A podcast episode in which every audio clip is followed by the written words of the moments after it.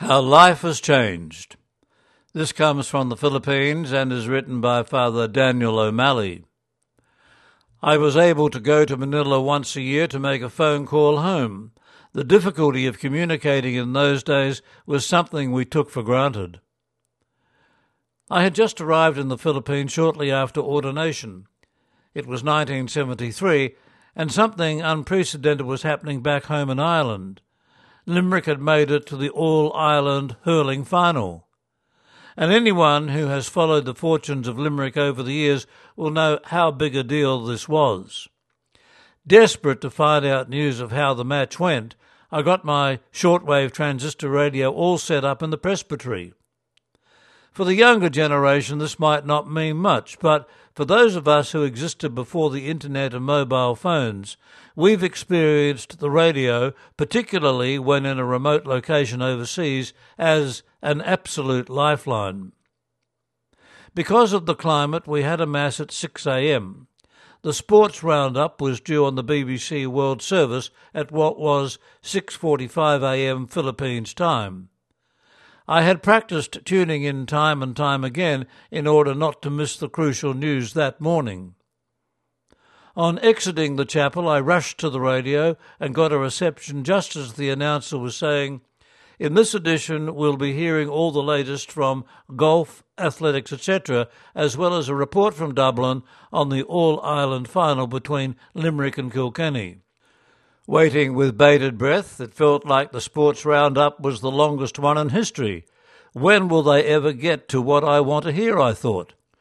And then the announcer said, We're crossing live now to Dublin. At which point the crackly transmission became even cracklier and quickly faded into oblivion. No amount of twiddling the dial and eventually hammering the wretched transistor would bring back the voice that was telling me what I was desperately waiting to find out. My heart truly sank, and I could only resort to the serenity prayer Grant to us the serenity of mind to accept that which cannot be changed, courage to change that which can be changed, and wisdom to know that one from the other. Reader, it was ten days before I heard the result of the match, and yes, Limerick won the final for the first time in over 30 years. The local Philippines people looked slightly bemused that day at my hoops of delight. I was a missionary in the southern Philippines for 14 years. I was able to go to Manila once a year to make a phone call home. The difficulty of communicating in those days was something we took for granted. I also recall our general chapter in 1986 in Korea.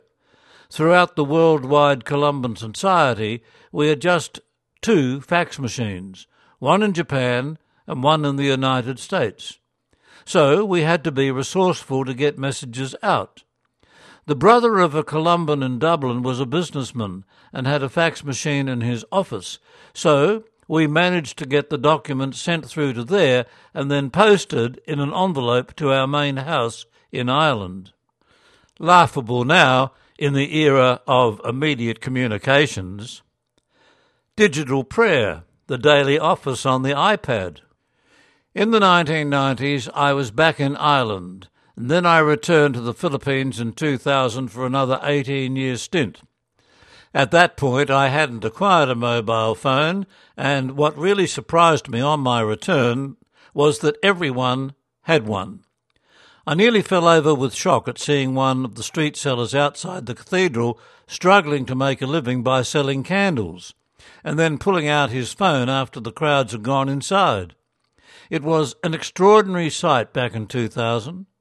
But now the Philippines is the country that sends out more text messages than any other country. The revolution in communication has happened in such a short space of time. After the long delay in getting the news from home, there was sweet consolation in hearing the result of that match back in 1973. And would you believe Limerick won it again last year? But this time around, having just retired from my life on the missions, I was back home in Ireland for the match.